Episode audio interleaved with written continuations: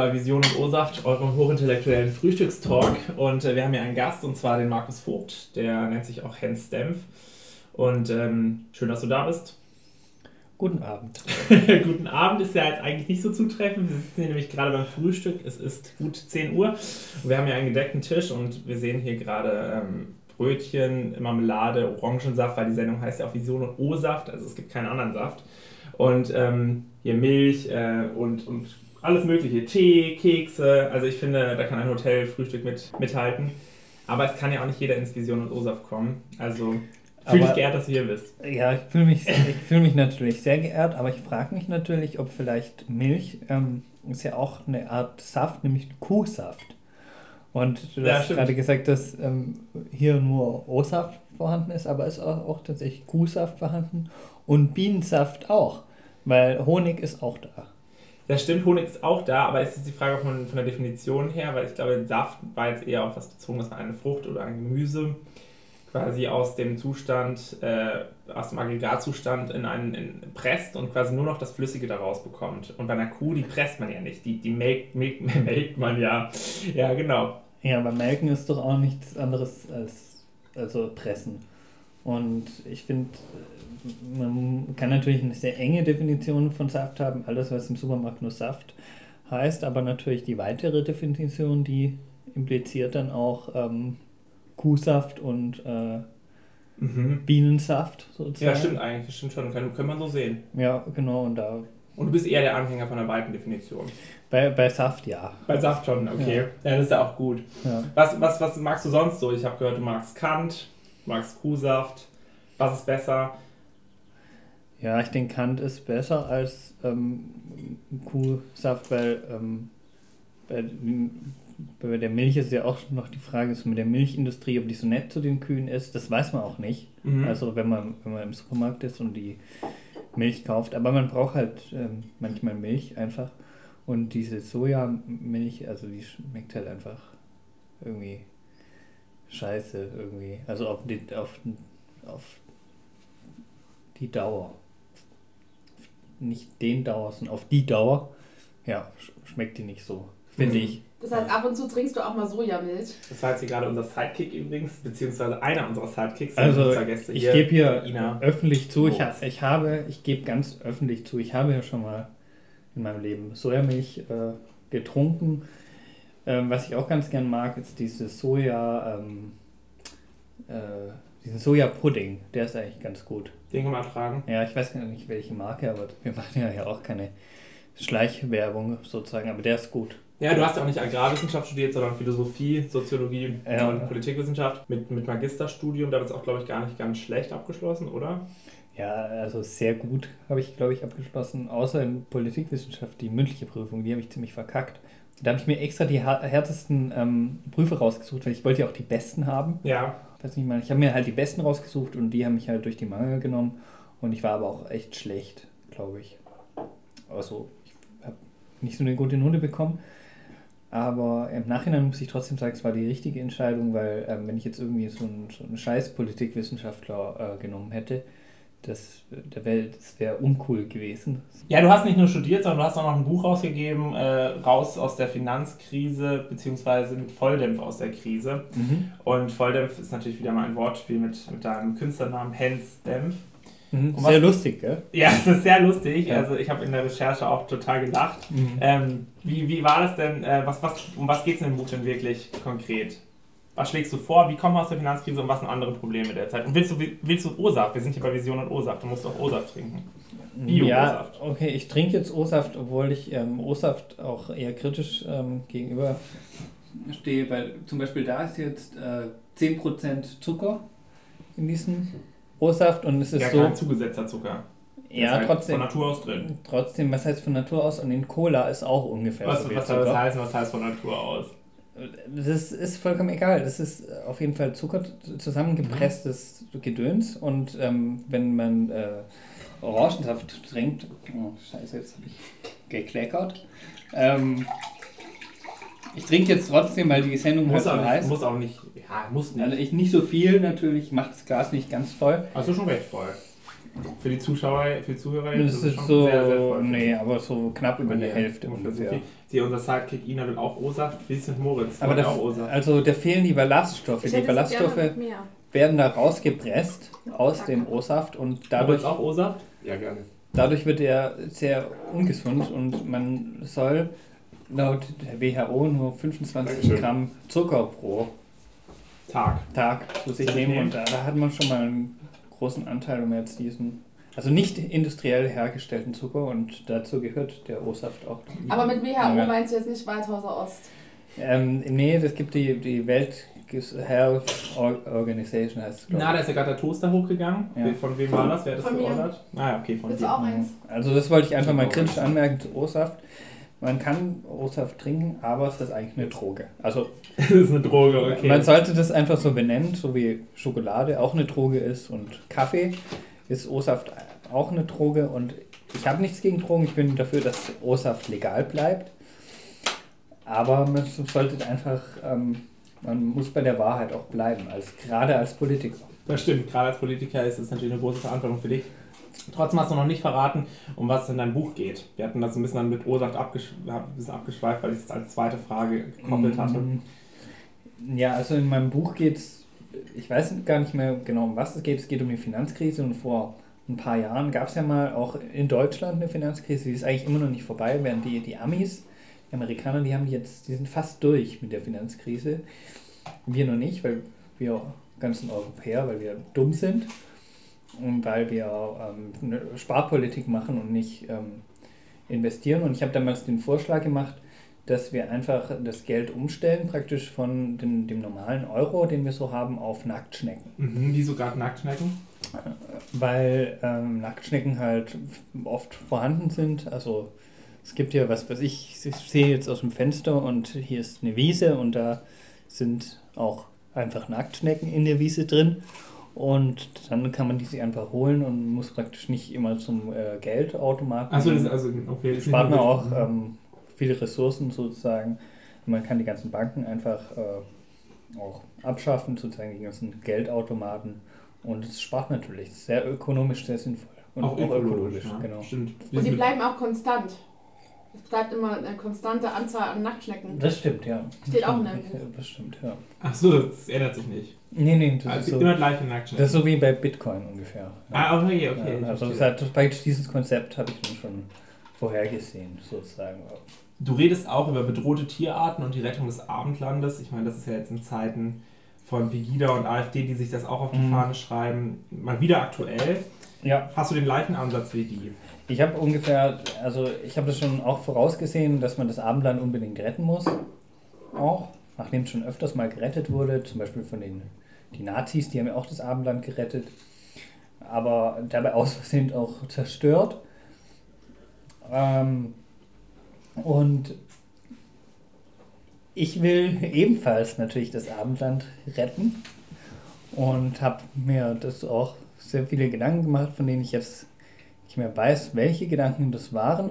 Und zwar einen Punkt will ich dann doch noch erwähnen. Man spricht ja immer von dem christlich oder manchmal auch von dem christlich-jüdischen Abendland.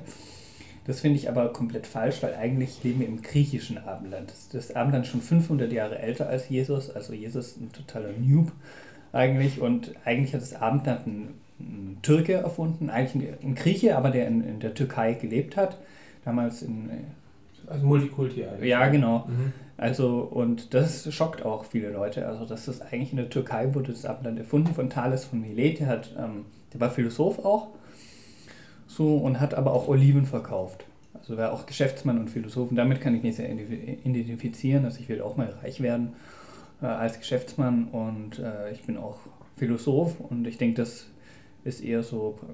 Praktisch, das ist das Abendland, das muss man retten. Das Abendland, das sehr reich sein will und auch sehr klug. Und Jesus war da halt mal so eine Zwischenperson, die vielleicht auch da sein darf, habe ich nichts dagegen. Aber ob jetzt Jesus oder Buddha oder irgendwie, wie ist der Mohammed, das ist eigentlich egal. Also der eigentliche Erfinder ist Thales von Milet und man sollte auch, wenn man so eine Organisation gründet und für das Abendland demonstriert, so, auf Schwäbisch gesagt, dass man dann eben auch Ross und Reiter nennt und Okay. Ja. Das passt ja auch gut zu deinem Plan, Philosophenkönig zu werden. Das schreibst ja auch. Genau, das ist auch, stimmt. Also guter Einwurf, weil das ist ja auch, steht ja auch in dem Buch drin, dass ich eigentlich Philosophenkönig werden will. Was mich so ein bisschen an dem Buch inzwischen stört, und deshalb, ich habe das Buch vor meiner aktiven Parteizeit geschrieben und da. Genau, ich will jetzt kurz ein, du bist Mitglied der Partei, das ist die Partei für Arbeit, Rechtsstaat, Tierschutz, Elitenförderung, Basisdemokratische Initiative, kurz die Partei. Richtig. Das ist eine Satirepartei, die im Jahr 2004 gegründet wurde und mit Martin Sonneborn auch einen Europaabgeordneten hat. Richtig, genau. So in Tübingen. Und gerade diesen Europaabgeordneten, damals war ja noch kein Europaabgeordneter, den wollte ich stürzen, um, ich weiß nicht mehr, was ich werden wollte, Bundespräsident oder Kanzler. Mhm. Auf jeden Fall, er wäre dann eins von denen gewesen und ich wollte ihn, glaube ich, stürzen. Oder ich wollte ihn als Parteivorsitzenden stürzen. Auf jeden Fall wollte ich ihn stürzen und davon muss ich mich heute ganz klar distanzieren. Ich bin total auf Linie in der Partei, die Partei, also ich würde nie irgendwie Martin Sonneborn stürzen. Das halte ich sogar für sehr gefährlich, dass wir hier praktisch unsere Führerprinzipien über Bord werfen. Also heute würdest du es nicht mehr so schreiben. Genau, also ich distanziere mich deshalb von diesem Buch, weil ich da einen Satz ist einfach falsch. Ja. Ah, okay. Sonst stimmt alles. Sonst stimmt noch alles. Aber ich muss mich trotzdem davon distanzieren, weil ich einfach ehrlich sein will zum Volk. Das ist gut. Du willst ja auch, du hast auch noch andere Projekte, mit denen du reich werden kannst. Du hast dich mit 2011 den Gedankenshop eröffnet. Mhm. Nennst du selbst ein philosophisches E-Commerce-Projekt und verkaufst damit auf gedankenshop.de deine eigenen Gedanken als Postkarte. Und das stimmt, wobei ich gerade sagen muss, ich mache gerade einen Relaunch. Mhm. Also ich habe umgestellt von Jimdo hatte ich davor gehabt und ich habe jetzt mir ein bisschen WordPress beigebracht und deshalb stelle ich da gerade um. Allerdings die Umstellung hat sich verzögert. Also ich habe, glaube ich, im Mai mit der Umstellung angefangen. Deshalb kann man aktuell keine Gedanken im Gedankenshop kaufen. Das wird aber bald wieder der Fall sein und dann wird natürlich wieder praktisch das Gedankengeschäft hier in Deutschland auch boomen. Okay. Du sagst selber, dass du damit einen Teil deines Lebensunterhaltes mit diesem Projekt bestreiten kannst. Das stimmt. Wie viele Kunden gehen dir denn durch so eine Umstellung verloren in so einem Zeitraum? Also, ja, das sind schon sehr viele gewesen. Viele Kunden, die ich verloren habe. Also so die ersten Jahre, ich sag mal 2012, 2013, 2014, waren es jetzt noch nicht so viele Kunden. Aber 2015 hätte es richtig geboomt, sofern der Shop online gewesen wäre. Und dann hätte ich richtig Asche damit gemacht, aber ich hatte keine Zeit. Und das sieht man auch wieder, wie wenig wenig ich den Leuten eigentlich das Geld aus der Tasche ziehen will. Und ich bleibe auf jeden Fall bescheiden, auch beim Gedankenshop. Okay, das ist ein Geschäftsmann, der gar kein Geld will. Das ist doch auch sympathisch. Du bist auch dafür, dass wir in Tübingen eine Seilbahn bekommen und auch, dass im liebsten Tübingen umgebaut wird zu Kopenhagen. Warum? Ja, genau, das ist ein ganz neues Projekt vielleicht, aber Seilbahn ist vielleicht mal, also Seilbahn geht ja nicht in Kopenhagen. Kopenhagen ist dermaßen also flach. Entweder oder ist es. Nee, beides, also eine Kombination aus dem Schweizer Dorf und Kopenhagen. Das wäre so meine Vision von Tübingen. Natürlich mit die ganze Altstadt und das muss natürlich erhalten bleiben, schon auch aus kommerziellen Gründen. Das wird sehr oft fotografiert. Und die Seilbahn, das war dann dieses Jahr auch in den Haushaltsverhandlungen in der Stadt Tübingen, haben wir das dann angesprochen. Die Grünen wollten einen Verkehrsplan machen und ich habe dann gesagt, ich habe mich dann daran gehängt, ja, oder könnten wir diesen Verkehrsplan machen und dann könnten wir ruhig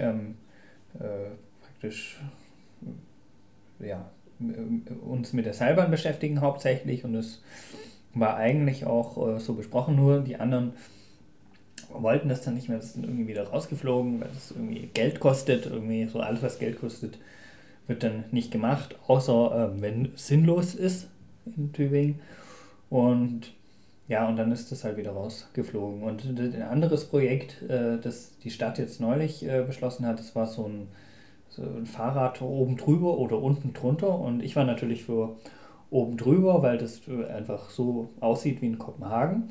Wie, inwiefern oben drüber? Also Überführung oder Unterführung. Okay. Also mit dem Fahrrad eben unten drunter fahren, unter allem oder über allem schweben sozusagen.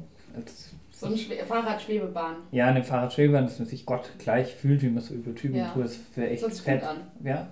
wäre echt fett gewesen. Der Oberbürgermeister Palmer hat es auch vorgestellt. Ich fand ihn sehr überzeugend, aber ich finde ihn ja nicht immer überzeugend. Was findest du denn schlecht? Du hast gerade auch gesagt, du findest es, dass oft Geld für sinnlose Sachen in Tübingen ausgegeben wird. Genau. Was wäre denn so ein klassisches Projekt, das sinnlos ist? Darauf wollte ich gerade hinaus. Also da hätte man dann 2 Millionen eingespart, wenn man das oben drüber genommen hätte. Also, und jetzt kostet es halt 2 Millionen mehr, weil man unten drunter muss und vielleicht auch das Grundwasser dann zerstört in der Stadt nachhaltig. Aber der Gemeinderat hat mit einstimmig, außer mir und Boris Palmer, wir waren die letzten Mohikaner, wir haben uns gewehrt gegen diese Unterführung und ja, hatten dann am Ende aber keine Chance. Und da hätten wir 2 Millionen tatsächlich für die Stadt sparen können, die wir in andere Dinge, wie zum Beispiel in Kitas, in soziale, in Kultursachen rein gestellt. Aber ihr beiden seid wirklich die einzigen, ja. Auch seine eigene Partei hat... seine Partei hat total... fand es nicht gut, sozusagen. Also die haben... er war wirklich die einzigen 2 Leute, die gesagt haben, das ist doch absurd. Genau. Ach was. Ja, das stimmt tatsächlich wirklich. Und andere Projekte, wo ich aber alleine war gegenüber dem ganzen Gemeinderat, da hatte ich Boris Palmer leider nicht an meiner Seite, zum Beispiel den Europaplatz zu sanieren, den schönen Busbahnhof, der eigentlich sehr schön ist, so wie er jetzt ist. Aber das soll komplett neu gemacht werden und es wird auch 10 Millionen Euro kosten und ich finde es auch alles rausgeschmissenes Geld und ich bin eigentlich der sparsamste Gemeinderat, also finanzpolitisch bin ich richtig krass drauf. Okay, du willst auch ein Schwarzwälder Kirschtortenmuseum, was hat es damit auf sich, steht das für irgendwas oder ist es einfach für dich so ein bisschen Kultur für Tübingen? Es ist natürlich Kultur für Tübingen, aber es hat natürlich einen sehr krassen Hintergrund auch, nämlich der Stadtarchivar Udo Rauch, der damals Stadtarchivar war und der jetzt auch immer noch Stadtarchivar ist und in 50 Jahren vermutlich immer noch Stadtarchivar in Tübingen ist. Wahrscheinlich wird er sich dann irgendwann selbst archivieren. Ja, ist ja klar. Also das ist ja sehr praktisch als Archivar. Weil man gehört ja dann zur Stadt und muss sich ja dann selber als Archivar dann auch wieder archivieren. Und der hat herausgefunden, dass die Schwarzwälder Kirschtorte einen guten wünsche ich. Vielen Dank, vielen Dank. Willst du auch mal hier so einen guten Apfelmus probieren? Nee, ich habe jetzt gerade noch... für Kinder, so kleine Fruchtpüree, was ist das eigentlich? Wie nennt man das? Aber hat halt auch 10,8... Und du willst es nicht? Dann sogar, ich überlege, 12% sogar noch mehr. Naja, eine Sekunde auf den Rippen, ein Leben lang auf den Rippen. Richtig, ja. Sehr gut. Ich möchte jetzt nicht unterbrechen, ich wollte dich nie unterbrechen mit dem, dass ich das probiere. Ja, aber ich wollte es noch kurz mit der Schwarzwälder Kirschtorte fertig erzählen. Die Schwarzwälder Kirschtorte wurde wahrscheinlich in Tübingen erfunden. Und zwar, sie wurde entweder in Tübingen erfunden oder in Bad Godesberg bei Bonn, also was heute ein Stadtteil von Bonn ist. Und da halte ich Tübingen doch für einiges plausibler. Tübingen hat nämlich mal zum Schwarzwaldkreis gehört, noch in den 20er Jahren. Und dann hat... irgend so ein Bäcker aus Tübingen, ich glaube es hieß Erwin, Bäcker Erwin, ja, der hat diese Schwarzwälder Kirschtorte erfunden und praktisch in die ganze Welt, das ist ja ein super Exportprodukt, sag ich mal, das ist ja das Wichtigste außer Daimler sozusagen hier. Ja, klar. Schwarzwälder Kirschtorte, das größte Exportprodukt. Und wir in Tübingen tun nichts, wir machen da nichts draus praktisch. Okay. Also, und zum Beispiel Todtnauberg ist im Schwarzwald, die haben so ein Schwarzwälder Kirschfestival. Mhm. Da die haben es gar nicht erfunden. Ja, die haben es gar nicht erfunden, genau. Ja, okay, dann muss das ja eigentlich herkommen. Wie bereitest du denn Zustimmung für so ein Projekt, wenn du das im Gemeinderat dann vorstellst? Also da war schon ein gewisses Wohlwollen, war schon zu spüren. Aber zum Beispiel von der CDU kam dann irgendwie, wenn wir das machen, dann können wir alles machen, was ich Quatsch finde. Also der Wickert, der ist so ein Oettinger-Fuzzi, Gemeinderat, der jetzt aber ausgeschieden ist. Also wir haben mal wieder Oettinger gestürzt von der Partei, die Partei. Der hat das dann gesagt, das ist totaler Schwachsinn sozusagen. Obwohl er in der Fraktion selber einen hat, einen Bäcker, den Rudi Hurlebaus, der sogar Fraktionsführer ist in der CDU-Fraktion. Und der hat einen eigenen Bäckerladen, sogar ziemlich gut. Also obwohl das CDU ist, kann ich den sehr empfehlen, den Bäcker. Walker heißt der, glaube ich. Ja, aber auf jeden Fall, die Schwarzwälder Kirschtorte ist sehr gut dort. Also wir haben dann neulich auch eine gegessen im Gemeinderat, haben die dann mitgebracht.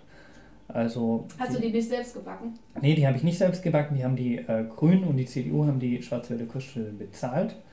Und das finde ich auch sehr gut, weil also ich als Partei, wir sollten es auf gar keinen Fall zahlen, weil wir haben die Ideen und die anderen zahlen. Das ist so praktisch. Wie kam das zustande, dass sich jetzt hier Schwarz-Grün zusammengetan hat, um halt meine Rat Kuchen auszugeben? Die denken, die wollten mich foppen sozusagen. Also beziehst das wirklich auch auf dich? Also das war auf jeden Fall genau. Mit dir. Das war also meine Idee ja ursprünglich. Ich habe es ja schon im Oberbürgermeisterwahlkampf, habe ich das sehr propagiert. Ich bin auch zu den Leuten dann nach Hause gegangen und habe mit denen Schwarzwälder Kirschtorte gebacken. Gebacken? Ja, also, ja gebacken. Also ich, nicht ganz gebacken. Ich habe dieses Ding, wie heißt diesen Mürbteig, den habe ich natürlich gekauft. Ach so, ja, mir schon. Ja, okay. Das wäre dann doch zu aufwendig gewesen.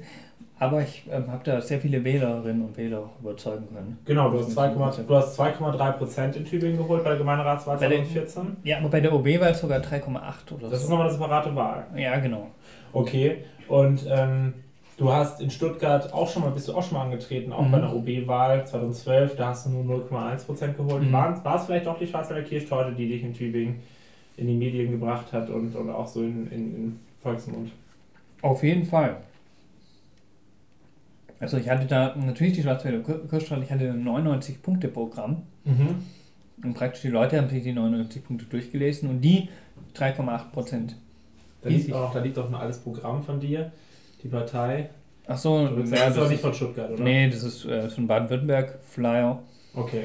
Ja, ist ein altes Programm, also das ist nicht so aktuell mehr. Ja, also das 99-Punkte-Programm, das würde ich immer noch umsetzen, wenn ich OB kannst du davon irgendwas, was wäre denn so die zentralste Forderung, die du für Tübingen hast? Da stand natürlich auch die Seilbahn drin. Ich zugeben, also die 99 Punkte, die waren sehr gut und sehr wichtig, aber ich kann mich nicht mehr an jeden einzelnen... An einen vielleicht. Was ist denn einer von 99 Punkten, der du sagst, die kann man jetzt wirklich mal plakativ für alle anderen nehmen? Was hatte ich denn noch? Ja, genau, wir wollen natürlich Universität 21 umsetzen, dass die Universität unter die Erde legen. Dann wollen wir einen Flughafen auf der Neckarinsel bauen. Das waren so Forderungen, die praktisch im Volk auch gut ankamen. Warum wollt ihr die Universität unter die Erde legen? Um Wohnraum zu schaffen. Also wir wollen die Universität unter die Erde legen und darüber ganz viele Gebäude, wo dann Studierende leben und essen können, damit die dann praktisch wieder aus dem normalen Wohnraumgeschäft herausgezogen werden, weil die Familien und so können sich Tübingen nicht leisten, nur noch Studenten praktisch von reichen Eltern. Die können hier noch herkommen, aber Familien, nee, die müssen dann nach Kirchentennisfurt und Reutlingen und Mössingen und Rottenburg ziehen und können hier nicht mehr leben im schönen Tübingen. Das ist sehr schlimm. Und wenn wir diese Situation ändern würden, dann hätten einfach die Uni unter die Erde legen. Das war unsere Forderung. Ich habe übrigens jetzt auch mit dem Hartmut Englert, wie ich ihn nenne, der heißt ungefähr so, der Rektor von der Uni Tübingen, habe ich darüber gesprochen und er, ich denke, er findet es gut, er wird es umsetzen.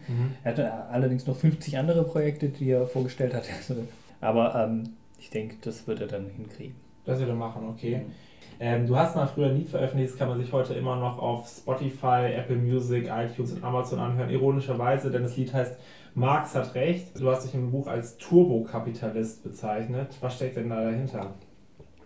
Also Marx hat natürlich immer noch recht. Also ich würde sagen, dass ich habe ein kapitalistisches Herz, also ich will reich werden, aber auch einen sozialistischen Verstand. Und ich weiß, dass es erstens nicht geht, weil ich erstens natürlich ein komplett beschissener Geschäftsmann bin und auch weil es einfach unfair wäre. Also ich finde es einfach total unfair, wenn einer hat halt voll viel Geld und die anderen halt voll wenig. Zum Beispiel die Frau Gladen von BMW, die ist halt voll reich, die hat irgendwie die hat zum Beispiel auch Aktien von Nordex, so ein Windkrafthersteller, total viele und die ist halt voll reich und die könnte ja einfach sagen, okay, ich gebe jetzt zum Beispiel die Hälfte von meinem Geld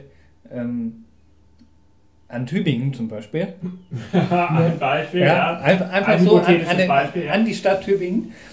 Und dann könnten wir ja richtig fette Sachen damit machen. Also dann wäre es der Öffentlichkeit gedient und Ja. Aber die hat es doch, glaube ich, auch geerbt, oder? Also, das ist ein Erben, glaube ich. Ja, die hat es geerbt. Und das ist ja nochmal was anderes. Also, du kannst dich gar nicht mit solchen Gedanken anfreunden, dass jemand, der mehr arbeitet, na gut, das ist jetzt natürlich prototypisch, ist es natürlich in der Realität nicht so, aber so im prototypischen Sinne nach Adam Smith oder sowas gerechtfertigt ist, dass jemand für viel Arbeit, die er macht, auch mehr Geld hat als andere, die weniger arbeiten. Doch, das finde ich super. Das ist also gut. Ja, genau. Also wenn jemand sehr viel arbeitet, dann soll er natürlich auch mehr Geld bekommen. Zum Beispiel, ich arbeite zum Beispiel mehr als Boris Palmer, denke ich, für den Gemeinderat. Er macht da halt so ein bisschen was als Bürgermeister, aber eigentlich ist er die ganze Zeit auf Facebook aktiv und spammt irgendwie rum und keine Ahnung, steigt irgendwelchen Frauen nach und so weiter. Also das ist halt Boris Palmer eigentlich, was er eigentlich macht, und er macht Interviews im Spiegel und so weiter, für bestimmt dann nochmal extra Geld bekommt und so weiter. Und ich arbeite halt richtig für die Stadt, und da würde ich sagen, dass ich doch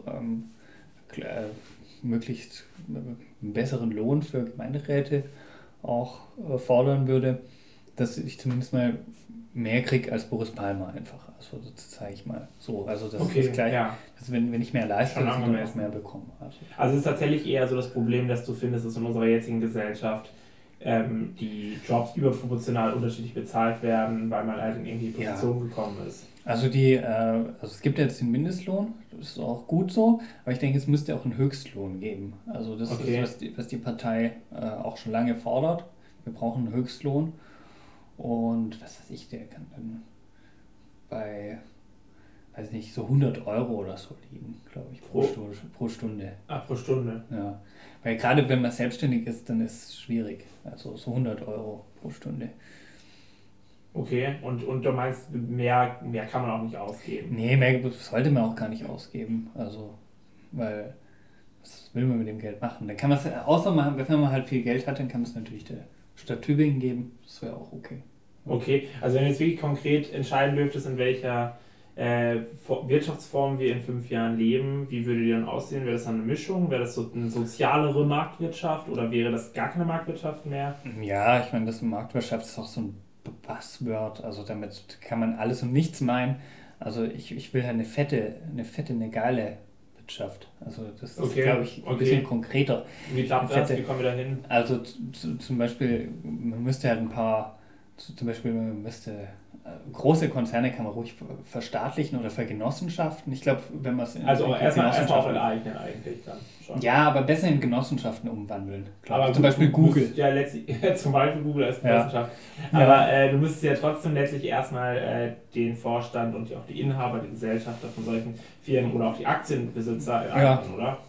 Ja, man könnte ja ein Gesetz machen und sagen, ey, wenn ihr so und so groß seid, wenn ihr irgendwie so und so viele Milliarden Umsatz macht, dann werdet ihr automatisch in eine Genossenschaft umgewandelt.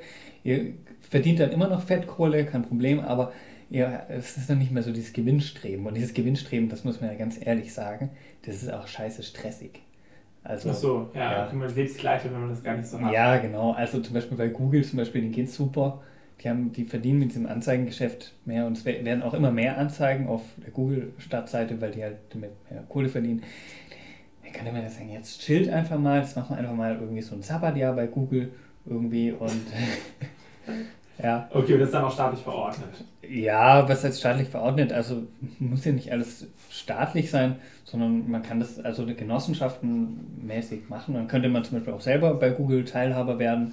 Mit 50 Euro oder so würde einem dann ein Teil von Google gehören. Das wäre dann auch. Das klingt gut. Ja. Aber das heißt, letztlich würdest du das alles so lassen, wie wir jetzt in der Wirtschaft leben, außer dass du sagen würdest, es gibt einen Höchstlohn, nicht nur einen Mindestlohn, und Firmen, die ein gewisses Kontingent an Geld überschreiten, werden automatisch zu einer Genossenschaft. Ja. Sonst bleibt alles gleich. Wie sieht es mit Arbeitslosen aus? Wie sieht es mit Leuten aus, die eine Ausbildung machen müssen? Gibt es das System noch? Gibt es noch ein duales Ausbildungssystem? Gibt es noch Studium? Das gibt es natürlich alles noch. Also wir wollen von der Partei, die Partei wollen wir nicht alles verändern, weil die Leute brauchen natürlich eine gewisse Beständigkeit auch. Das sind ja auch eine sehr konservative Partei. Also wir sind eigentlich die neue CDU. Das kann man schon so sagen. Und bei Arbeitslosen haben wir auch schon lange ein klares Konzept. Wir sagen, Arbeitslose halbieren. Mhm. Also praktisch. Darf man sich darunter vorstellen? Richtig. das weiß ich eigentlich ehrlich gesagt auch nicht so gut, außer dass es lustig klingt. Aber wenn man, also es ist natürlich, also wir wollen, glaube ich, nicht damit praktisch Arbeitslose praktisch tatsächlich in der Mitte durchschneiden. Und das wäre einfach nicht nett. Das wäre einfach nicht nett. Ja. Aber es ist auch kein Konzept. Also ich meine, das klingt lustig, ja, aber in der Realität sieht es ja dann, wenn du jetzt an der Macht wärst, was wir dir natürlich alle wünschen, sähe es ja vielleicht anders aus. Dann müsstest du ja auch wirklich entscheiden, was machst du, wenn der Arbeitslosensatz hochgeht. Ja gut, ein anderes Konzept ist natürlich, also wir haben ja beim Bundespräsidenten haben wir den Ehrensold. Mhm. Und warum nicht ein Ehrensold auch für ein Ehrensold? Ja. Okay. Das heißt, für Langzeitarbeitslose. Ein Ehrensold für Langzeitarbeitslose. Der kann das lang schon durchhalten. Also es quasi ein Premium. Genau, man muss so ein Premium-Arbeitsloser werden. Also am Anfang bekommt man dann halt noch Hartz IV und dann steigt es irgendwie mit der Zeit. Also je länger man arbeitslos ist. Und irgendwie so nach 10 Jahren bekommt man dann seinen Ehrensold. Was passiert dann, wenn dann das Arbeitslossein auch so eine gewisse soziale Komponente enthält, dass es auch sozial akzeptiert ist? Und wie funktioniert die Wirtschaft dann noch? Das finde ich super. Also wenn Arbeitslose, also ich meine, es gibt bestimmt viele Menschen, die wollen halt einfach arbeiten, weil es ist ja total langweilig. Also wenn man die ganze Zeit zu Hause rumhockt, irgendwie vom Fernseher und, weiß nicht, irgendwie, was gibt's noch? Arabella, gibt's Andreas Türk, irgendwie gibt's nicht mehr. Kenne ich nicht. Ja, das waren zum Beispiel so Talkshows in den 90ern. Als ich noch nicht auf der Welt war. Als du noch nicht auf der Welt warst, genau. Also sowas halt. Also ich weiß nicht, ich habe seitdem nicht mehr so viel Fernsehen geguckt. Es ist Dschungelcamp. Also das, okay. Wenn man die ganze Zeit Dschungelcamp schaut oder Germany's Next Topmodel und so, das ist einfach langweilig und der Mensch neigt zur Arbeit. Also da glaube ich schon fest daran, dass viele Menschen einfach Bock haben, einfach zu arbeiten, irgendwas irgendwie. Zum Beispiel einfach eine Mauer irgendwie mal hochziehen und dann wieder abbauen oder so. Das ist auch was eure Partei schon seit Jahren fordert. Genau. Eine Mauer ist ja auch was sehr Ökologisches, weil da kann man ja so Mauerpflanzen dran und Wanzen zum Beispiel. Es gibt ja dieses Lied mit auf der Mauer, auf der Lauer sitzt eine kleine Wanze. Also Wanzen mögen es in Mauern auch, Eidechsen und so weiter. Das sind im Biotop so eine Mauer. Und es ist wichtig, dass wir mehr Mauern aufbauen. Wo könnten wir denn vielleicht eine Mauer aufbauen als Gesellschaft? Zum Beispiel, ich bin jetzt nach Lustnau gezogen. Zwischen Lustnau und Tübingen könnten wir eine Mauer bauen. Okay. Zum Beispiel, weil Lustnau, das hat so einen eigenen Charakter, so ein eigenes Dorf, ein eigenes Selbstbewusstsein. Wir sind wer und so weiter. Das spürt man auch, wenn man dort ist. Also Als ich in der Weststadt gewohnt habe, habe ich nicht so das Gefühl gehabt, in Tübingen, dass ich da in einem eigenen Dorf mit einer eigenen Identität lebe. Aber hier, also nicht hier, aber in Lustnau ist es schon so. Und deshalb brauchen wir eine Mauer, um uns zu schützen für Wirtschaftsflüchtlinge aus Tübingen. Ich war jetzt auch mal ein Wirtschaftsflüchtling aus Tübingen, aber das ist ja schon wieder einen Monat her. Inzwischen bin ich akzeptiert und integriert. Auch gegen Wirtschaftsflüchtlinge. Ja. Okay, wie sieht es aus mit der Mauer zum Osten? Das steht ja auch im Bundesparteiprogramm, dass es eine deutschlandteilende Mauer geben könnte. Das ist dann ja quasi jetzt hier dann die Anwendung auf das nationale Bundesprogramm. Wie sieht das denn aus? Die AfD hat mittlerweile fast 25% in Sachsen-Anhalt. Ist das ein Grund für die Mauer oder gegen die Mauer in deinen Augen? Das ist ja für dich ein politischer Konkurrent. Oder nicht nur irgendein politischer Konkurrent? Wie siehst du das? Also wir könnten natürlich, das wäre praktisch eine kurzfristige Lösung, praktisch, dass wir den Osten wieder ausmauern sozusagen und sagen, ja, geht doch alle nach Polen und so weiter. Da ist ja jetzt so ein ähnliches politisches System etabliert, wie es die AfD auch will, also die Gewaltenteilung und so abschafft. Also es wird, denke ich, alles sehr schlimm, wenn die AfD mal den Kanzler stellt. Das wird, denke ich, 2017 dann auch der Fall sein. Das sollten wir jetzt keine Illusion mehr machen. Wir sollten eigentlich als echte Demokraten sollten wir jetzt sagen, okay, wir resignieren, es geht wieder zu auf 1933, es ist einfach so und wir sollten auch entsprechend so berichten. Also wir sollten sagen, okay, wir gehen zugrunde, wir versuchen jetzt irgendwie durchzukommen. Und diejenigen, die ein bisschen was angespart haben, wie ich, also die können ja dann einfach ins Exil geben, nach Amerika und dann unter Donald Trump in Freiheit leben. Okay, das liegt an einer guten Perspektive. Ja. Es klingt aber auch irgendwie so ein bisschen pessimistisch, was du hier sagst. Du hast jetzt, also die Sendung heißt ja hier Visionen und O-Saft. Das klingt nach einer sehr traurigen Vision, muss ich sagen. Ja, aber man sollte halt der Realität auch ins Auge blicken. Also ich glaube, es geht gerade, also es gibt auch immer so, es gibt so, das ist halt so ein, wieder halt so was Marxistisches, es gibt so einen marxistischen Politikwissenschaftler, Wallerstein heißt der, also die sagen das eigentlich schon, es gibt, dass es jetzt in einer Bergabgehphase sind, also dass es eigentlich langsam bergab geht. Und irgendwie hin, ökonomisch oder? Ja, ökonomisch und dann auch politisch in der Folge. Und da in dieser Phase stehen wir einfach und das ist einfach, da können wir einfach relativ als Einzelne wenig dagegen ausrichten, außer wir sollten resignieren und wir sollten der AfD auch mal die Möglichkeit geben, Deutschland zugrunde zu richten und dass nochmal die Intelligenz ja hier auswandert und so weiter. Also ich meine, wir können ja dann schon mal gucken, wo wir dann hingehen. Also vielleicht auch Kanada. Kanada also, auch, ganz gut. Genau. Okay, das ist ja eigentlich ganz gut. Ist vielleicht besser, weil wenn jetzt Donald Trump irgendwie in Amerika ist, ist auch schwer. Also, macht auch keinen Spaß. Auch nee. Und wie wäre es denn jetzt, wenn du jetzt merken würdest, dass das alles sich nicht so radikalisiert und es halt keinen dritten Weltkrieg von Deutschland ausgehend gibt und ändert sich dann was in deinem Selbstbild oder sagst du dann, ja gut, dann war es jetzt halt mal so und danach bist du sofort wieder pessimistisch? Achso, wenn es jetzt nicht passiert. Ja. Also ich denke, für die nächsten 20, 30 Jahre muss man auf jeden Fall pessimistisch sein, danach geht es aber dann wieder bergauf. Also deshalb sollte man auf jeden Fall diese Zeit mitnehmen jetzt, also einfach so. Das ist dann cool, weißt, wenn man dann irgendwie mal 60 oder 70 ist und sagt, okay, deshalb sollte man jetzt natürlich auch dagegen kämpfen. Man sollte zwar pessimistisch sein auf der einen Seite, aber auf der anderen Seite trotzdem diesen Kampfesmut natürlich wahren. Deshalb bin ich auch in der Partei die Partei, weil das praktisch die einzige Kraft ist, die was gegen die AfD ausrichten könnte, aber sie ist eben auch noch zu schwach. Und wenn wir da einfach weiterkämpfen, dann muss man... Also dass ich und dann auch überlebt, dann wird man natürlich, wenn man irgendwie 70 ist, dann werden die ersten Straßen nach einem benannt werden und so weiter. Also und dann praktisch wenn in Deutschland die ganzen Frauke Petri Straßen und Schulen, die werden dann halt irgendwann dann wieder umbenannt. Mhm. Das heißt, du hast so ein bisschen die Hoffnung, dass du mal später als Zeitzeuge befragt werden könntest, auch in Dokus und so. Ja, genau. Und, was hast du konkret, also du hast dich jetzt hier klar bekannt, du bist klarer AfD-Gegner. Was hast du denn konkret gemacht gegen die AfD? Du hast gesagt, du willst kämpfen, du hast gekämpft. Ja, wir haben zum Beispiel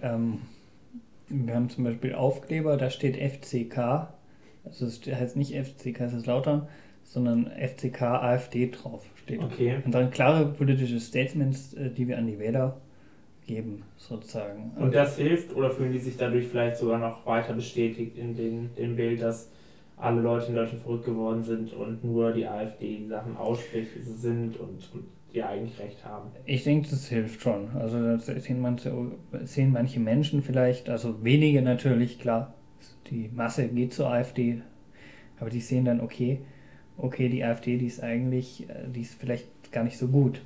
Die haben vorgedacht, okay, die AfD, ja, ich bin auch irgendwie rassistisch und so weiter. Und dann sehe ich diesen Aufkleber FCK AfD und dann überlege ich mir, ja, okay, jetzt wähle ich die doch nicht. Also das könnte zumindest bei dem einen oder anderen passieren, bei den meisten natürlich nicht, aber wir versuchen es zumindest. Wir würden tatsächlich einen Kaffee trinken.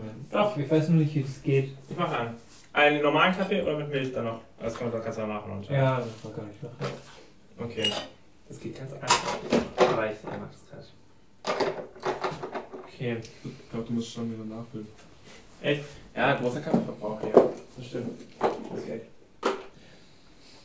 Jetzt haben wir gerade viel über AfD geredet.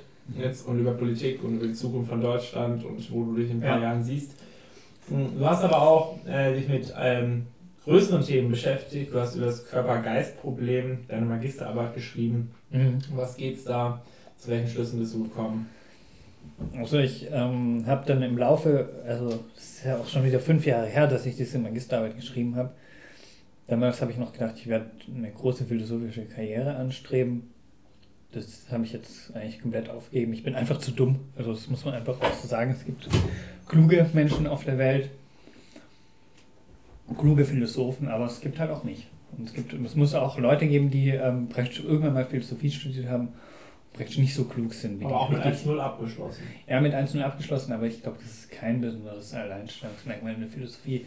Also, damals war es so, dass 90% abgebrochen haben und die anderen 10%, da kriegen wahrscheinlich die meisten eine 1. Das ist sehr bescheiden jetzt. Aber okay, um was geht es denn? Und die Hälfte von Promovierenden, ich habe auch mal versucht zu promovieren in Heidelberg, aber der Professor hat es nicht verstanden, irgendwie, was ich machen wollte. Ich wollte irgendwas mit Semantic Web und mit Wittgenstein machen, so zusammen, und der hat es irgendwie nicht kapiert. Und, aber egal, war dann auch nicht so schlimm. Und Körper-Geist-Problem, ich bin da zum Ergebnis eigentlich gekommen, dass ich also ein absoluter Hardcore-Materialist bin. Also es gibt ja immer so diese Überlegung, ob wie das jetzt zusammenhängt, zum Beispiel mit dem Körper und dem Geist, also geistige Aktivitäten wie zum Beispiel Denken oder praktisch einen Baum anschauen, und dann fühlt sich der Baum irgendwie an. Und ich bin zum Ergebnis gekommen, dass eigentlich der Hardcore-Materialismus die beste Position ist, und das ist ein Dualismus, wo praktisch man die geistigen Zustände nicht auf Materielle zurückführen kann, dass das alles nur so Alibi-Positionen sind und dass alles nicht so richtig funktioniert. Dann gab es noch so die Idee eines nicht reduktiven Materialismus und so weiter, aber für mich, also am Anfang habe ich dann noch, da gibt es auch gute philosophische Konzepte, so, aber dann habe ich irgendwie gemerkt, nee, es ist alles nur so, eigentlich ist es nur rhetorisch, irgendwie so nicht reduktiver Materialismus, weil wenn, dann musst du irgendwie alles auf Gehirnzustände sich zurückführen können, auch wenn du sprachlich vielleicht anders darüber redest. Das ist eine andere Ebene, also eine andere Wissensebene, du hast einen anderen Zugang dazu, aber rein vom Sein her ist es ganz klar, dass Geisteszustände auch Gehirnzustände sind. Das ist für dich ganz klar. Okay, und du hast da deine Magisterarbeit drüber geschrieben. Ja, genau, da gibt es tausende Theorien und das ist echt. Hast du alle gegenübergestellt, ja, und genau, so ein bisschen beschäftigt, ja, mit diesen Themen. Ja. Okay, du hast auch parallel noch eine Musikkarriere, du hast 3 Alben veröffentlicht. Das letzte hieß Endlich Mainstream, vorher, wie hieß nicht vorher? Ja. Sehr gutes Album. Sehr gute CD war die erste, das war eher so eine EP, und dann die zweite hieß dann. Eigentlich sollte diese CD auch sehr gute CD heißen, aber der Name war schon besetzt oder irgendwie so. Und deswegen heißt sie jetzt halt so. Ah, und deswegen heißt sie jetzt halt so, genau. Ich weiß es nicht mehr ganz genau. Also auch eine EP, das war die zweite. Und die habe ich, glaube ich, so im Proberaum einfach aufgenommen. Das waren so die ersten. Und dann kam das große Album und habe ich gedacht, dann kommt der große Durchbruch. Das war, glaube ich, 2008. Und ja, und dann aber... kam der nicht einfach, aber es war schon ganz nett eigentlich so die Zeit, aber dann hatte ich irgendwie keinen Bock mehr, und dann ist mein Keyboarder nach Hamburg abgehauen, der Christoph, der ist eigentlich aus Bayern ursprünglich und lebt jetzt in Hamburg, das ist schon krass, also der war aus Bayern nach Baden-Württemberg in Hamburg, und ich weiß nicht, was der da eigentlich macht, und also der kann sich ja da nicht wohlfühlen sozusagen als Bayer in Hamburg, ja, und es ist auch klar, dass natürlich diese das sind einfach Regionen, die komplett wirtschaftlich abgehängt sind vom starken Süden, aber schlägt sich da halt so durch. Und wenn er aber in Tübingen geblieben wäre, der Christoph, dann hätten wir natürlich die große Rockstar-Karriere dann geschafft und praktisch wären heute alle Stars. Also das kann ich ihm vorwerfen, dass der dann praktisch eigentlich die Hans Stempf-Karriere versaut hat. Wobei ich habe sie auch selber ein bisschen versaut. Also, durch die mangelnde Motivation und Angst. Ja, weil ich musste eine Magisterarbeit schreiben und dann hatte ich keine Zeit mehr, und als ich dann fertig war, dann war der Christoph weg, und dann, ja. Und wir haben aber nochmal 2012 4 Lieder aufgenommen, mit meinem ersten verdienten Geld als Suchmaschinenmarketing-Optimierer bin ich dann ins Studio gegangen, hat mich ungefähr 4.000 € gekostet, und wir haben dann 4 Lieder aufgenommen mit einer richtig großen, krassen Band, also richtig gute Studioaufnahmen. Nur der Gesang war nicht so toll, weil wir am Ende irgendwie nicht mehr so richtig dazugekommen sind. Und diese Studioaufnahmen, die liegen bis heute auf meinem Rechner, sind von 2012, also 4 Jahre alt, und werden in den nächsten 10 Jahren, denke ich, auch veröffentlicht werden. 4.000 € und noch nicht veröffentlicht. Ja, genau. Ja. Okay. Aber ich warte noch auf den richtigen Zeitpunkt. Und effektiv denkend, ja. Hast du gesagt. Ja, wieso? Spotify, Amazon kann man ja heutzutage alles leicht selbst veröffentlichen, ohne Publisher. Ja, genau, aber da muss man sich auch ein bisschen damit beschäftigen. Also mit, da braucht man dann schon so ein Vertriebsdings. Achso, dass das dann auch in die Leute kommt. Ja, so ein Online-Vertrieb gibt es halt. Mhm. Aber habe ich mich dann auch nicht mehr damit so intensiv beschäftigt, weil ich halt einfach irgendwie auch keine Zeit mehr hatte. Ich bin ja dann in die Politik groß eingestiegen. Und genau, hast da Karriere gemacht. Ja, genau. Und dann, ich denke aber, dass ich das irgendwann noch veröffentlicht werde.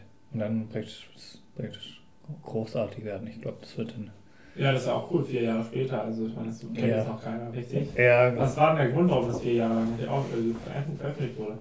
Ja, weil ich halt einfach keine Zeit hatte. Alles hochzuladen oder sowas. Achso, du weißt jetzt, damit es auch richtig läuft. Ja, man muss schon ein bisschen Werbung machen, Konzerte organisieren. Also musst ja schon ein bisschen begleiten und so. Und das war auch eine richtig gute Band gewesen, aber ich hätte sie halt irgendwie nicht bezahlen können. Und ich glaube auch, dass, ich denke, so die Massen wären vielleicht dann nicht zu den Konzerten geströmt. Und ja, du organisierst wieder noch Songslams? Genau, ich habe dann einfach mal angefangen, Songslams zu organisieren und das ist sozusagen das, wo ich praktisch noch aktiv bin. Du wolltest auf jeden Fall auch mal früher Straßenmusiker werden. Mhm. Also so ganz weit weg vom Volk willst du dich dann auch nicht bewegen, auch als Politiker nicht. Nee, also Straßenmusiker ist immer noch super, finde ich immer noch super und ich würde gerne irgendwann mal so eine Straßenmusiktour machen. Also das finde ich immer noch super. Ich wollte auch mal... Ich glaube, es wäre besser gewesen letztendlich, aber meine Eltern haben mich dann ein bisschen davon abgehalten, als ich so um die Abi-Phase war. Da habe ich dann gesagt, ich will eigentlich nicht studieren, sondern Straßenmusiker werden. Und dann gab es aber heftige Auseinandersetzungen. Ich habe mich dann der Mehrheit gebeugt. Also meine Mutter, mein Vater und ich praktisch, wir haben dann abgestimmt und es ging 2-1 auf, praktisch, dass ich dann doch studiere. Und ich muss aber im Nachhinein sagen, das vielleicht war es doch nicht die beste Entscheidung. Weil ich bin einfach zum Studieren bin ich eigentlich zu dumm. Du hast in meiner 1-0-Magister. Im 1-0-Magister, außer bei der Frau, aber da hatte ich nur irgendwie eine 3. Und da sieht man halt daran, dass praktisch, also wenn ich bin einfach solchen Leuten meilenweit unterlegen wie der Frau. Ja. Das ist viel Schneiderarbeit. Ja, genau. Danke dafür. Ja. Warum? Das ist viel Schneiderarbeit. Also ich meine, es ist ja doch gut, wenn die Frau vielleicht schon am Anfang beim Interview irgendwie vorkommt und dann am Ende nochmal. So wie das Schwanmotiv bei Hölderlin, das Motiv bei Hans Stempf. Wenn du Kaffee verschüttet hast. Kaffee war wie schrecklich. Auf.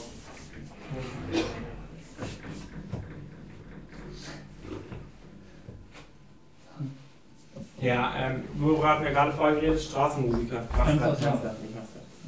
Du hast gesagt Straßenmusiker. Das will ich später nochmal. Ja, Straßenmusiker ist wirklich super, aber da ist man eigentlich am meisten aufgeregt davor.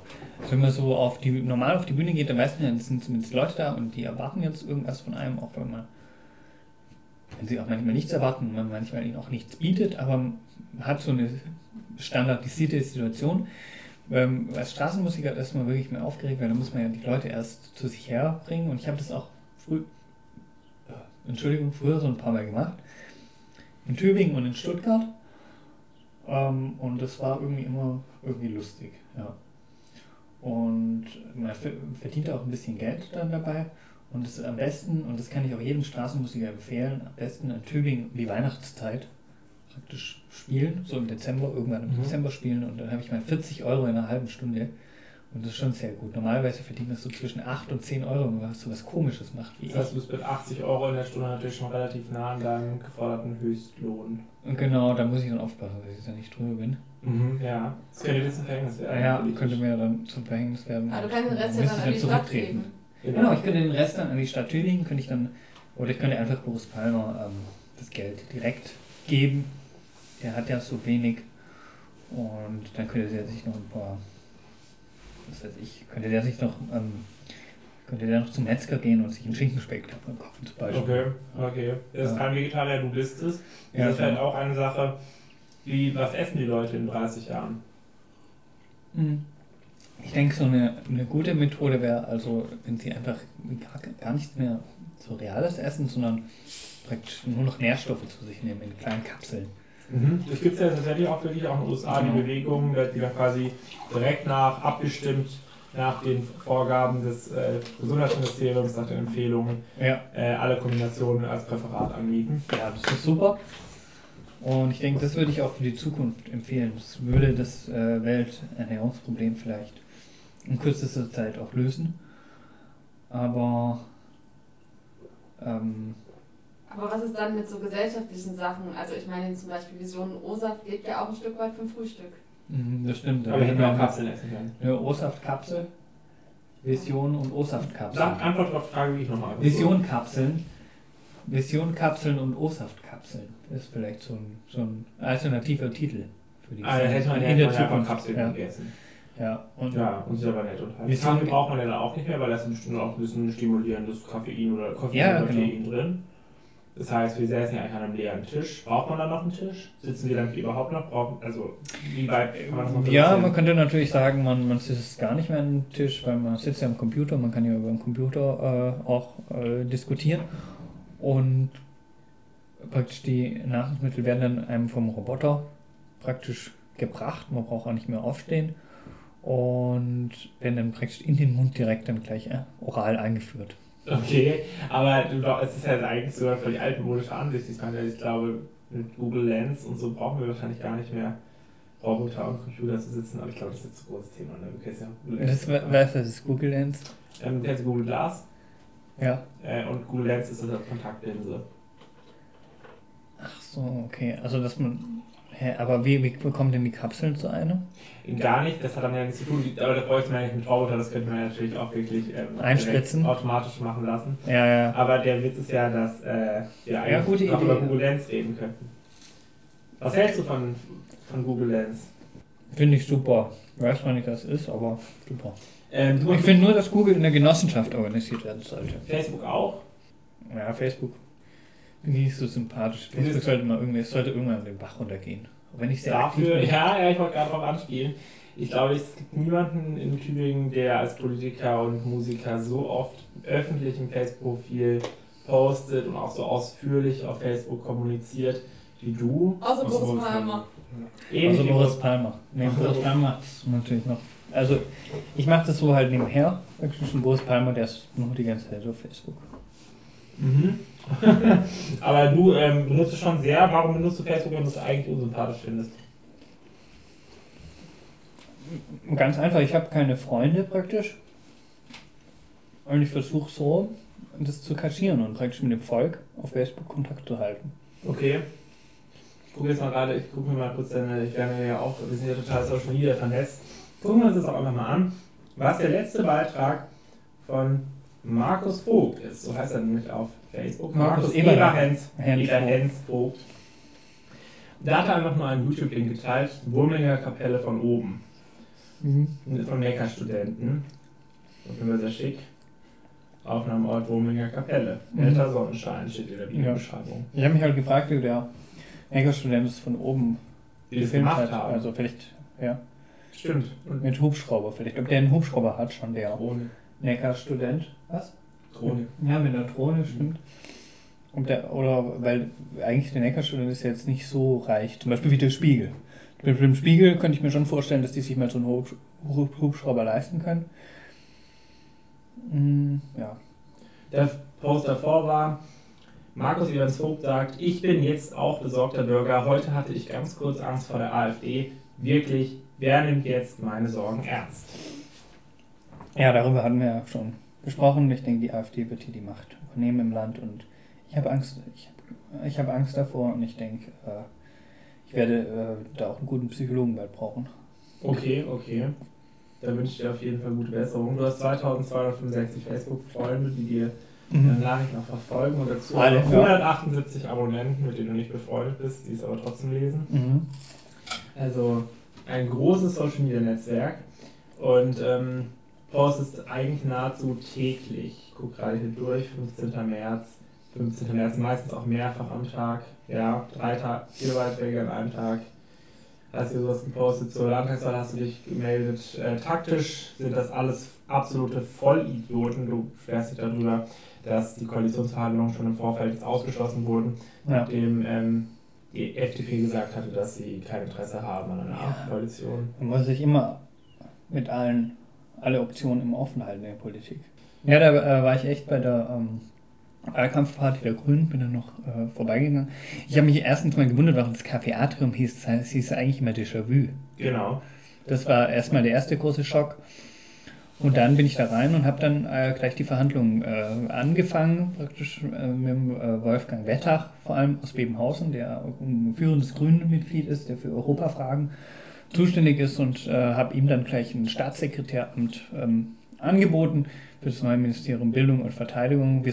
Die Partei ist nicht im Landtag, wir haben 0,3% geholt, aber wir können trotzdem in die Regierung kommen, als Minderheitenregierung, Koalitionspartner der Grün zu werden, und dann praktisch einen Ministerposten können wir kriegen. Mehr leider jetzt nicht, aber... das waren jetzt die Verhandlungen. Welchen Ministerposten? Für Bildung und Verteidigung. Also für Bildung und Verteidigung. Das wird zusammengelegt. Genau. Ne? Weniger Bürokratie. Genau, wir müssen uns ja verteidigen, und praktisch, wir können uns gleich mit Bildung auch immer verteidigen. Oder andersrum, wir... können praktisch, wenn wir anstatt Schießpulver, können wir irgendwie Bücher oder iPads verwenden, praktisch. Ja. Das klingt gut, klingt sehr gut. Wenn du jetzt Facebook nicht, du bist ja Facebook, dass Facebook wach runtergeht, wie willst du dich dann mitteilen, deinen Fans? StudiVZ. Oder Studi, ja. Kennt ihr das noch? Ja, ich war nie Student, als noch überhaupt. Ja, du bist ja 10 Jahre. Aber ich war im SchülerVZ. Als es StudiVZ gab, da warst du ja 9 praktisch. Ja. Also da das ist ja schon krass. Also warst du 9 und da gab es StudiVZ. Da hat man sich natürlich noch nie schon mit 9. Ja. Und die Generation nochmal 10 Jahre weiter, die wird dann da geboren sein. Also die wird es dann gar nicht mehr kennen, sozusagen, StudiVZ. Schrecklich, ne? Ja, das ist schlimm. Und StudiVZ und MySpace sind, denke ich, die großen, praktisch neuen Internet-Giganten, praktisch, die wieder aufholen werden, wenn Facebook mal den Bach runtergeht. Okay, dann haben wir da auch eine Alternative, und die ist dann auch viel sympathischer. Genau. Aus Datenschutzgründen. Und ich denke, Yahoo wird auch wieder kommen. Yahoo wird wieder, die holen sich wieder. Ja, die holen sich wieder. Yahoo Messenger.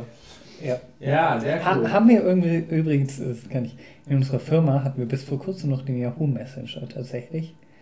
Also, das ist trotzdem eine super Firma, aber wir haben jetzt aber umgestellt auf Skype. Aber da hatten wir immer noch den Yahoo Messenger, aber der kam dann nicht mehr Nachrichten einfach nicht mehr an. Ja, gut, und dann haben wir gesagt, okay, ja, nehmen wir einfach mal, weil es was anderes. Sehr lustig.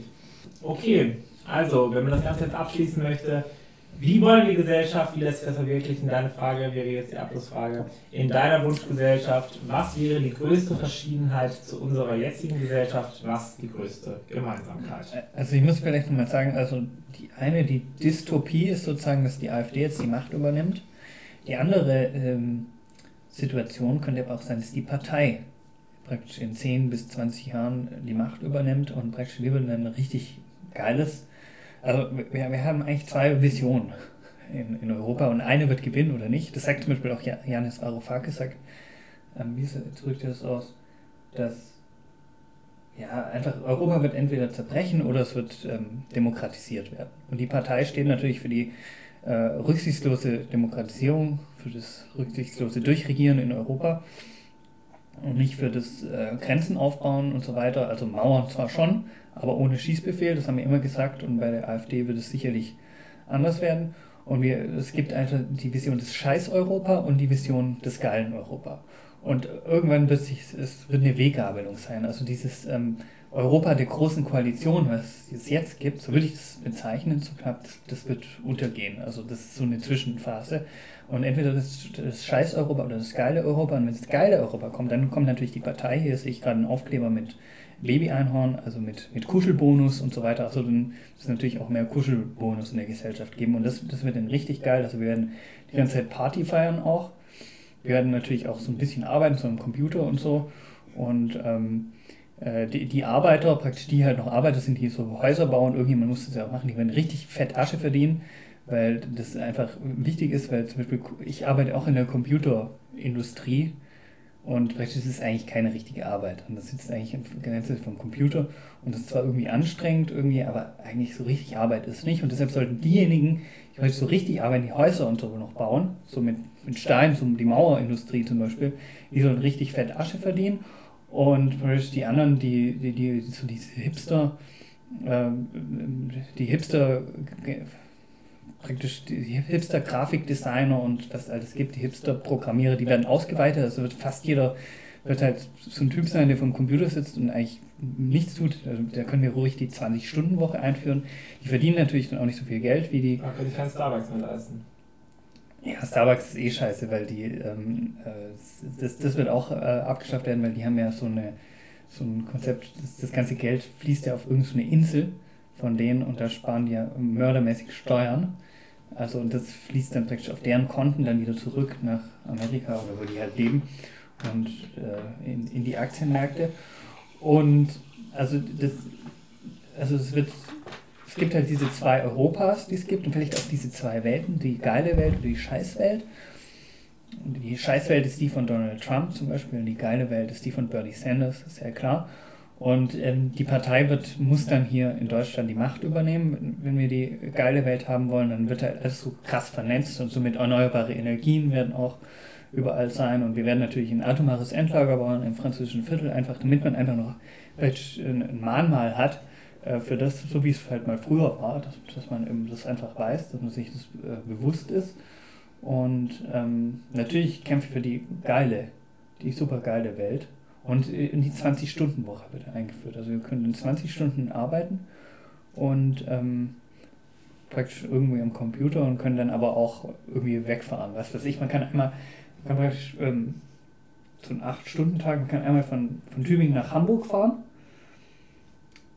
Könnte ich zum Beispiel meinen Kumpel Christoph besuchen in Hamburg und könnte dann 8 Stunden lang im Zug sitzen und da arbeiten und dann am nächsten Tag dann wieder. Und dann hätte ich eine Reise gemacht, gleichzeitig, aber gleichzeitig auch gearbeitet, sozusagen. Und dann habe ich 8 plus 8 gibt 16 und dann muss ich einfach nur noch 4 Stunden arbeiten in der Woche und dann habe ich schon Wochenende. Ja, okay. Das wäre so. Das okay. Das klingt sehr gut. Das ist wissenschaftlich auch untermauert, dass das ökonomisch funktioniert.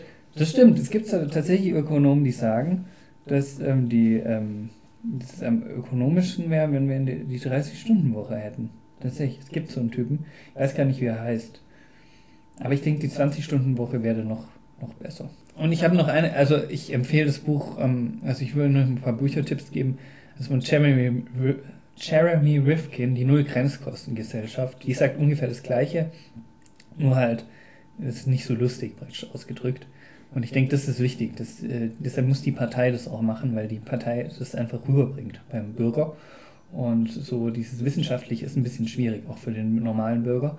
Und selbst Jeremy Rifkin, das runtergebrochen vielleicht auf 2 Seiten, sein Buch, der wiederholt sich auch total oft, muss ich sagen, jetzt habe ich nur 3/4 davon gelesen. Aber das heißt, ist alles richtig. Ja. Und wen gibt es noch? Zum Beispiel, also ich würde halt die ganzen Ökonomen lesen, wie Piketty zum Beispiel, von Varoufakis würde ich lesen, dann würde ich Slavoj Žižek würde ich auch lesen, also der ist immer eher der Pessimist sozusagen, Jeremy Rifkin ist ein sehr krasser Optimist und also so die würde ich alle lesen, so als noch kleiner Literaturtipp von mir und natürlich Wittgenstein, ja. Sehr gut, vielen Dank dafür. Hätte auch die Pommes oder neben die Pommes? Das ist die komplizierteste Frage, die du mir jetzt stellst, das ist eine sehr schwierige Frage, weil es kommt auch auf die Gesamtsituation drauf an. Also wenn ich jetzt zum Beispiel beim Bahnhof in Tübingen, da nehme ich immer Pommes rot-weiß sozusagen und da gibt es gar keine Möglichkeit, dass man die Pommes daneben tut, weil das wäre dann praktisch, also was weiß ich, wenn die nebenhin tun würde, dann würde es auf den Tisch tun und dann würde man mit den Pommes weggehen und dann wären die Ketchup und Mayo wäre dann noch da, weil man isst ja die Pommes dann meistens im Zug. Und deshalb ist es da, natürlich gibt es gar keine andere Möglichkeit, als dass man es oben drauf tut. Das ist natürlich immer dann ein gewisses Problem dann. Ich weiß nicht, ob dir das auch schon aufgefallen ist. Also wenn man dann praktisch, dann hat man an einer Stelle sehr viel Ketchup und an einer Stelle sehr viel Mayo. Und da muss man dann das so ein bisschen verteilen, weil die Pommes, da wo dann die viele Mayo ist, die werden dann halt sehr schnell lätschig. Und das ist dann nicht so... nicht so gut an der Stelle und es gibt aber keine andere Möglichkeit. Da bin ich Realist, also da bin ich Realpolitiker. Und wenn man jetzt an einem Restaurant ist, sozusagen, und dann würde ich sagen eher daneben, dann kann man nochmal extra eintunken. Und vielleicht will man auch gar nicht so viel Mayo oder Ketchup zum Beispiel, gerade bei dem wie heißt das, Saints and Scholars da, bei Paul Rechbau. Ja. Und da tun die das immer daneben mit so einem kleinen Schälchen. Und dann nehme ich aber am liebsten die Knoblauchsoße und dann tunke ich es aber dann immer ein und dann bleibt vielleicht noch ein bisschen was übrig. Dann kann zum Beispiel, wird es dann in die Küche gegeben und dann können die das dann noch hinten praktisch die restliche Knoblauchsoße essen. Machen die dann bestimmt auch, weil wir ja in einer Recycling-Stadt leben. Und deshalb würde ich dann eine differenzierte Antwort geben. Also ich würde sagen, es kommt drauf an, aber wenn es die Möglichkeit gibt, wenn man einen Teller hat, dann daneben. Wenn man aber praktisch so ein, wie heißt es, so ein Pappbecher da hat, Papp-Pommes-Apparat, dann auf jeden Fall oben drauf. Alles klar, vielen, vielen Dank für alles und einen tollen Tag und natürlich auch viel Erfolg bei dem politischen Werdegang noch. Dankeschön.